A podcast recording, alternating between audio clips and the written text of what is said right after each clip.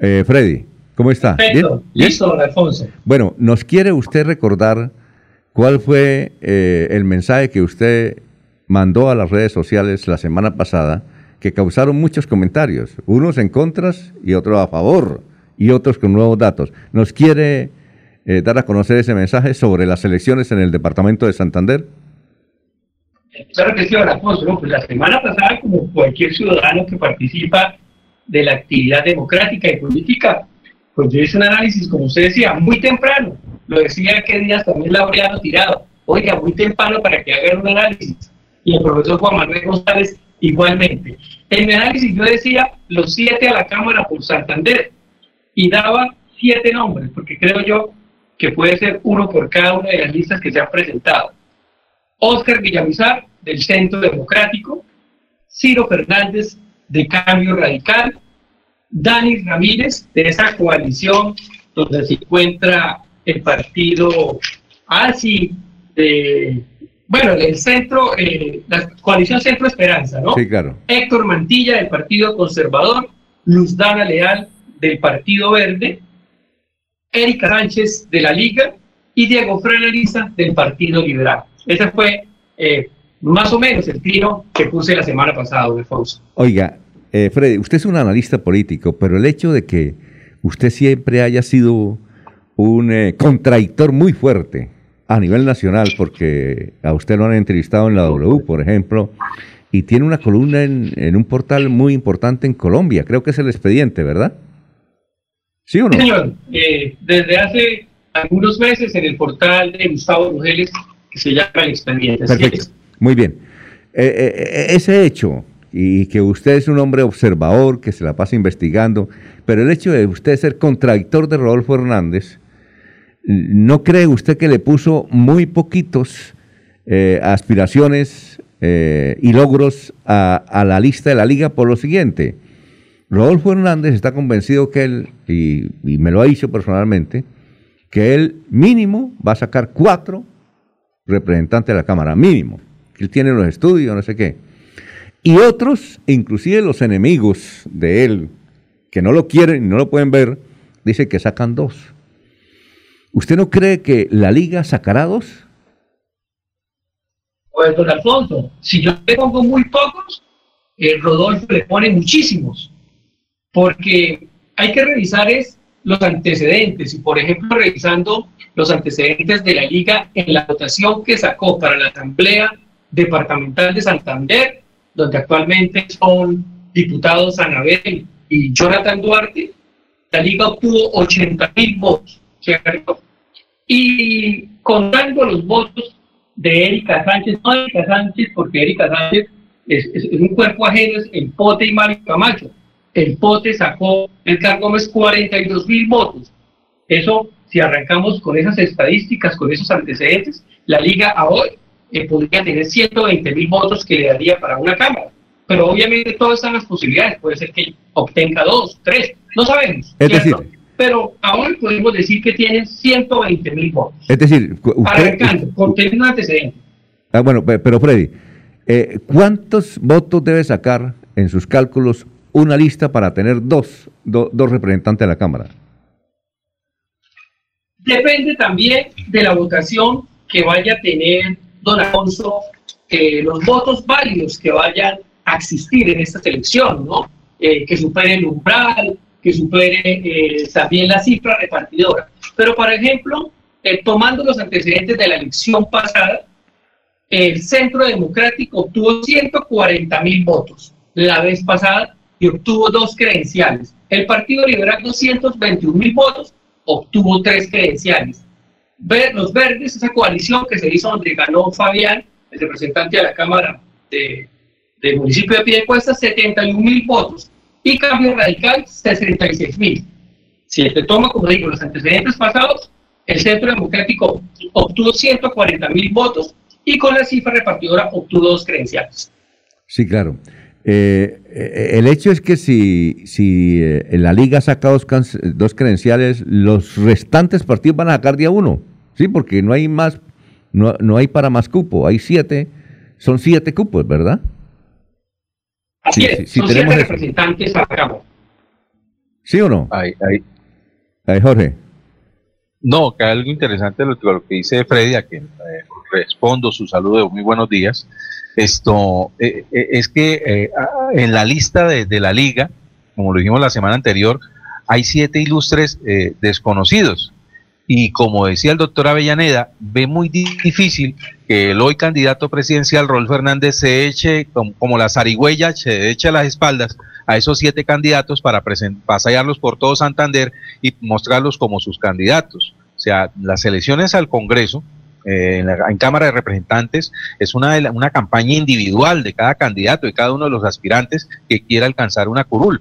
Y en el caso de esta lista de la Liga de Gobernantes, eh, quien la encabeza tiene adicional, un valor adicional en campaña, y es la desligarse de dos nombres que con referencia, referentes políticos, los cuales pues de alguna manera no le ayudan mucho en el empuje de votos, que son los nombres de Mario Camacho y de Edgar Gómez. O sea, cómo se desliga la, persona eh, que, que toda la vida ha trabajado con ellos para decir que ahora está en la Liga de Gobernantes y manejar un discurso eh, anticorrupción o antipolitiquería, cuando es precisamente en esas eh, arenas donde estaba moviendo durante los últimos años. Entonces, eh, yo le veo mucha razón a lo que dice Freddy en el sentido de que eh, es muy complicado, es muy complicado para esa lista poder aspirar a dos curules cuando tiene no solamente un pasado político que le, le sigue, sino también le hace falta músculo electoral, como diría eh, el, doctor Acelas, para poder precisamente convencer a ese electorado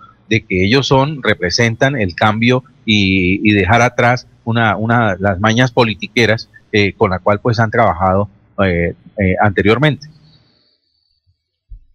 ¿Cuál es su opinión? entiendo, Jorge, entiendo, Jorge, don Alfonso, de que cómo van a vender el discurso de la lucha contra la clase tradicional política si en dos de sus listas, tanto Erika como Juan Manuel Cortés, hacen parte de la política tradicional. Entonces, vamos a ver Santander si le va a copiar a ese discurso que han vendido atacando a la clase tradicional política si en sus dos de sus listas aparece tanto Erika Sánchez y Juan Manuel Cortés, que también se tiene la evidencia eh, dicha por el mismo líder de este movimiento ciudadano que vendieron y que cobró esos cupos. Vamos a ver cómo, qué trabajo hace, pero sin lugar a dudas que hay un trabajo eh, dentro de esa lista. No, no, hay que desconocer a Rodolfo Hernández y no hay que desconocer a Edgar Gómez, que es un trabajador político de toda la vida. El, análisis que hace Jorge, que lo hizo la semana pasada, me parece muy interesante. Pero sin embargo, eh, eh, Freddy, el hecho de que, eh, es decir, la lista sea cerrada, por ejemplo, en el caso de Álvaro Uribe. Álvaro Uribe sacó esos senadores porque era el nombre de él.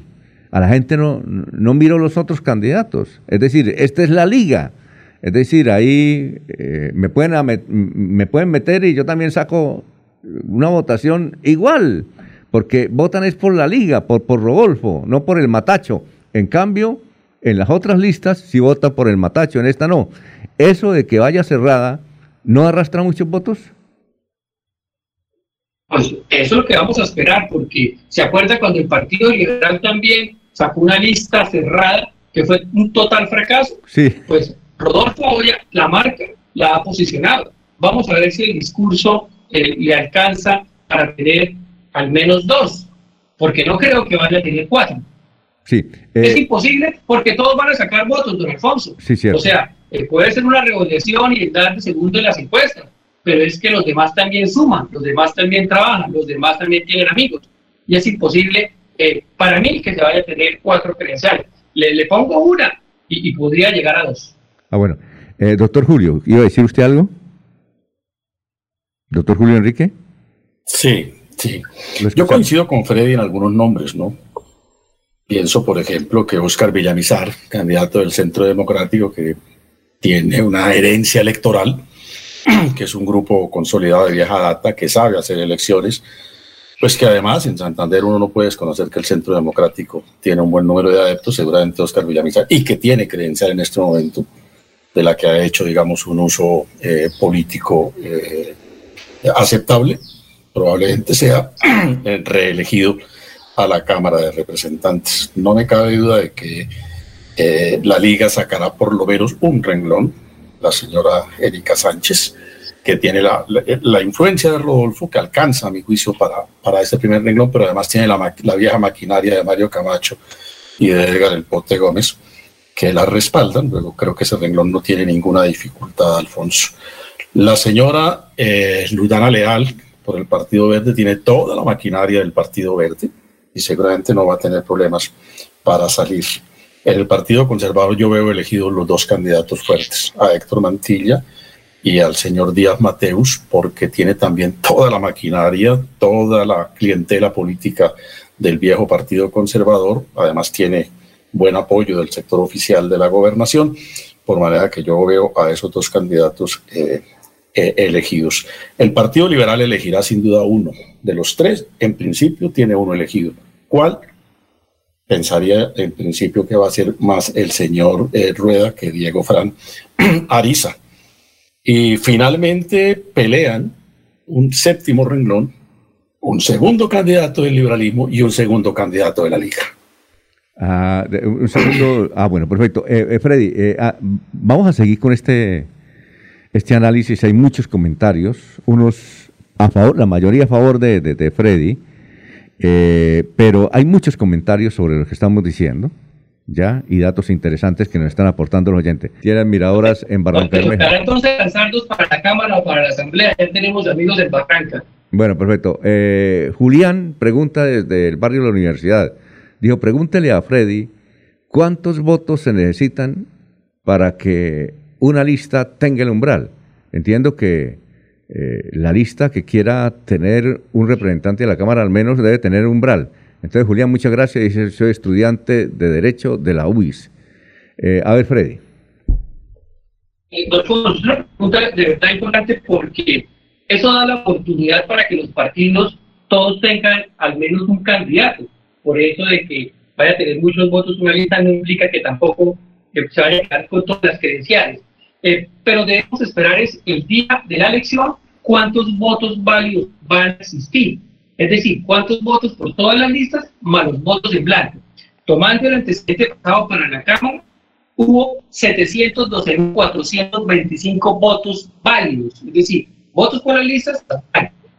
Y, y vamos a hacer una cosa rápida. Luego de eso, hay que hacer el cociente electoral. Es decir, coger esa votación y dividirlo por el número de curules, que son siete.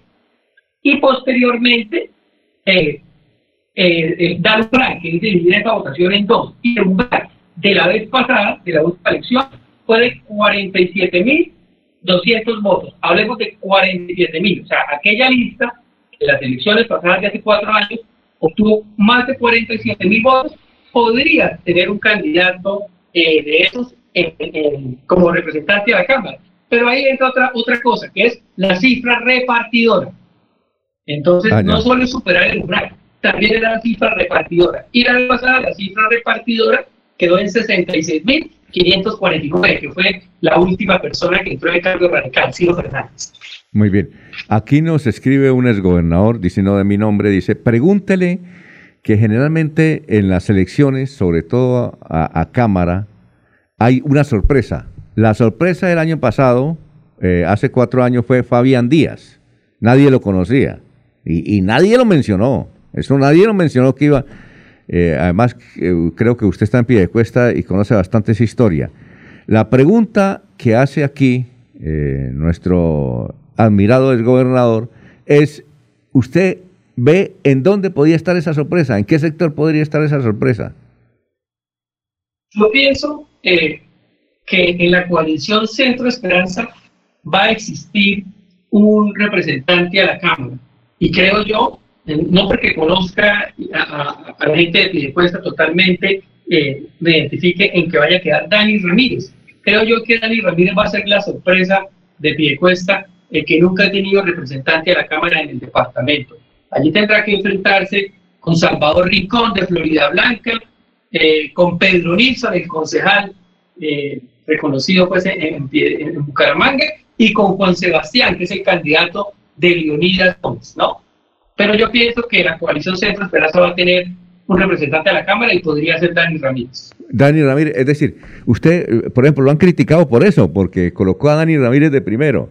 Él fue alcalde de Piedecuesta y esto se necesita es con votos. ¿Dónde podrían estar los votos de él? Si, por ejemplo, entiendo que él estaba apoyado por un sector de cambio radical, un sector del Partido Liberal, y ahora esos sectores tienen su candidato, tanto los de cambio radical como los del Partido Liberal. ¿Por dónde sería entonces esa votación que usted le, aplica a Dani Ramírez, que podía para usted ser la gran sorpresa? Dani está acompañado por un exalcalde eh, y actualmente concejal de, de Piedecuesta, Jorge Navas, y ellos han venido haciendo un trabajo desde hace tiempo, no desde ahorita, desde hace muchísimo tiempo han venido construyendo un capital electoral, que obviamente Piedecuesta no les va a dar solo para ser representantes a la Cámara.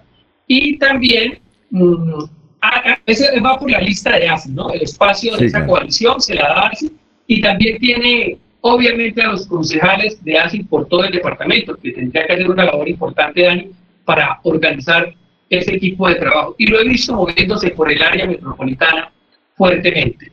Entonces, creería yo que puede ser Dani Ramírez. Mire, ahí Salvador Rincón en esa lista, don Alfonso, teniendo la última referencia, sacó 6.775 votos cuando fue candidato a la Cámara en 2014.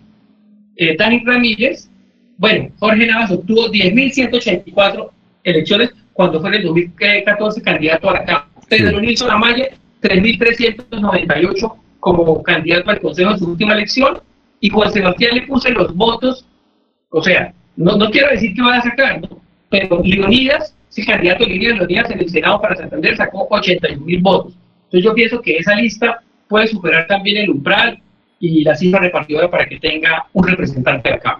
Muy bien, eh, aquí nos pregunta Jesús Rodríguez. Dice, estoy escuchando el análisis que hace el invitado. Jesús Rodríguez le pregunta a usted que el doctor Julio Enrique Avellaneda, en el análisis que hace el Partido Liberal, dice que él cree que va a ser el candidato de Jaime Durán el que va a llegar a la Cámara, que es este muchacho Rueda. Eh, pero dice, para Freddy, que quién de esos tres, porque son tres muy fuertes, que es Diego Fran Ariza, ¿sí? Joana Chávez, Joana Chávez, entre esos tres, ¿quién y, y además eh, el señor Rueda, entre esos tres, Freddy, ¿a quién le ve más posibilidades? Yo creería que el Partido Liberal, eh, en esa lista, el representante de la Cámara podría ser Diego Fran Ariza. En esa lista está, como usted ya lo dijo, Joana Chávez y Álvaro Rueda. Diego Fran yo, o sea, a mí me gusta hacer el análisis con las votaciones anteriores, con, los antecedentes. Y ahí él entraría a reemplazar eh, a Víctor Ortiz, o sea, todos los amigos eh, y ese capital político que tiene el gobernador Didier Tavera. Diego Fran obtuvo 56 mil votos, 667. Joana Chávez, que fue candidata al Consejo por el Partido Liberal Unido, obtuvo 3.396 votos. Y Álvaro Rueda, aquí pues eh, dice que es el candidato de Jaime Durán. Eh, Jaime Durán en el departamento sacó 42.940 votos. Yo pienso que ahí les va para que tengan un representante a la Cámara, pero creo yo, por el equipo de trabajo que tiene eh, Didier Tavera y sus amigos, que probablemente llegó Fran Ariza, porque también llegó Fran hizo un trabajo eh, y tiene sus amigos, y ha hecho un capital político también importante. Entonces, para mí, creería que la credencial está en, eh, con Diego Fran Por supuesto, se la pelea con Álvaro Rueda. Oiga, eh, y una cosa, ¿recuerda usted que Joana Chávez fue representante de la Cámara y tuvo casi 30 mil votos hace ocho años, fue? Sí, creo. que ¿Se acuerda usted de ese dato? ¿De Joana Chávez? Ella que, que ingresó, eh, o que perdió la credencial, tuvo un problema. Sí, sí, sí. Porque le decían que, que, era de doble militancia, que estaba en el PIN. Pero recuerda que ella obtuvo casi 30 mil votos, fue. No sé si tiene usted ese dato ahí. Hace... No, esa estadística, o sea, sea, que fue la más reciente, la más reciente, la más reciente de ella fue 3.396 votos. No quiere decir que esa sea la votación de ella, no. porque ella, su, la iglesia y los cielos de las iglesias hacen una votación importante cuando quieren tener un candidato propio. Claro, y, y, y ellos, ella pertenece a la misión carismática internacional, que es muy fuerte en el, eh, en el Socorro y San Gil, en Bucaramanga y en Barranca, entiendo. ¿Sí? Entonces. Eh, eh así es, así es.